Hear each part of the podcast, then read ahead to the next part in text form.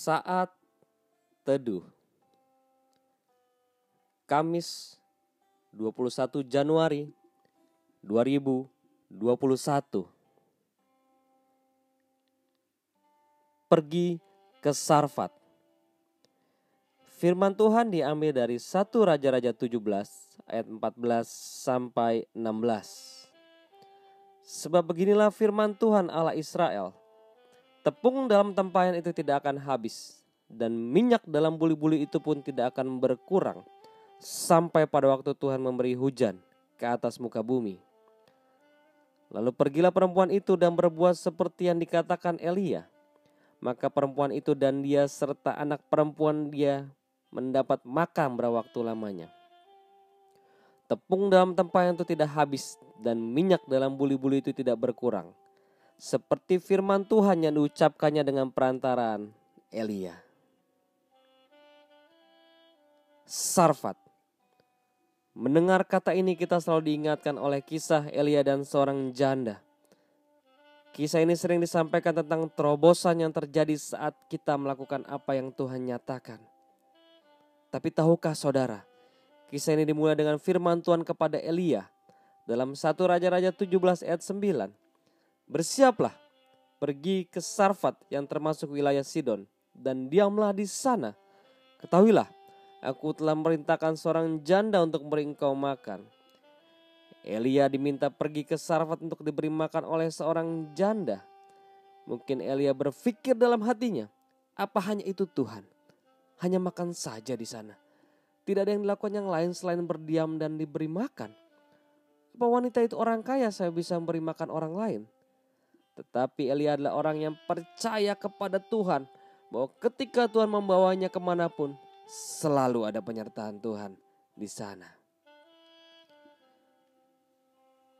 Namun di sinilah awal terobosan supranatural terjadi. Dimulai dengan mujizat dia diberi makan. Kemudian membuat janda dan anak yang mengalami terobosan dahsyat. Wanita ini sudah tidak memiliki pengharapan. Bahkan dia berencana hanya akan membuat roti, kemudian makan dan setelah itu dia mati. Tidak ada yang bisa dilakukan oleh wanita ini lagi. Namun perkataan firman Tuhan melalui Elia menenangkan hati wanita ini dan bangkit semangat hidupnya lagi.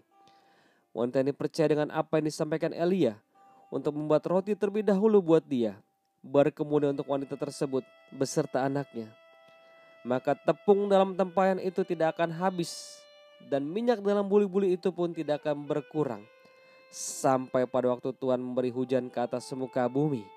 Dan benarlah terjadi persis seperti apa yang Elia katakan. Wow, luar biasa.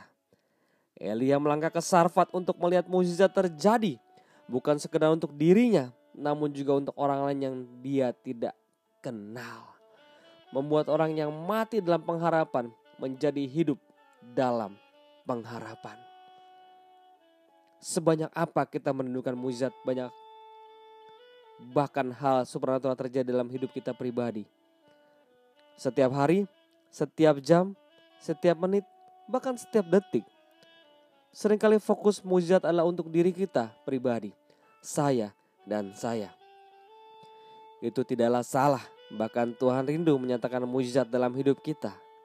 Namun Tuhan juga rindu membawa, menggerakkan hati kita, mengarahkan hati kita dan kaki kita untuk melangkah, membuka pintu mujizat bagi orang lain, bahkan orang yang tidak kita kenal. Jika Tuhan berbicara dalam hati kita untuk membantu orang lain, mendoakan orang lain, menyumbang dana rekan yang sedang kesusahan, Mari lakukan. Pergilah ke sarfatmu. Impartasikan kasih dan pengharapan dalam Tuhan. Di sanalah mujizat akan terjadi bagi dirimu dan bagi orang lain. Selamat menikmati hari baru. Tuhan memberkati.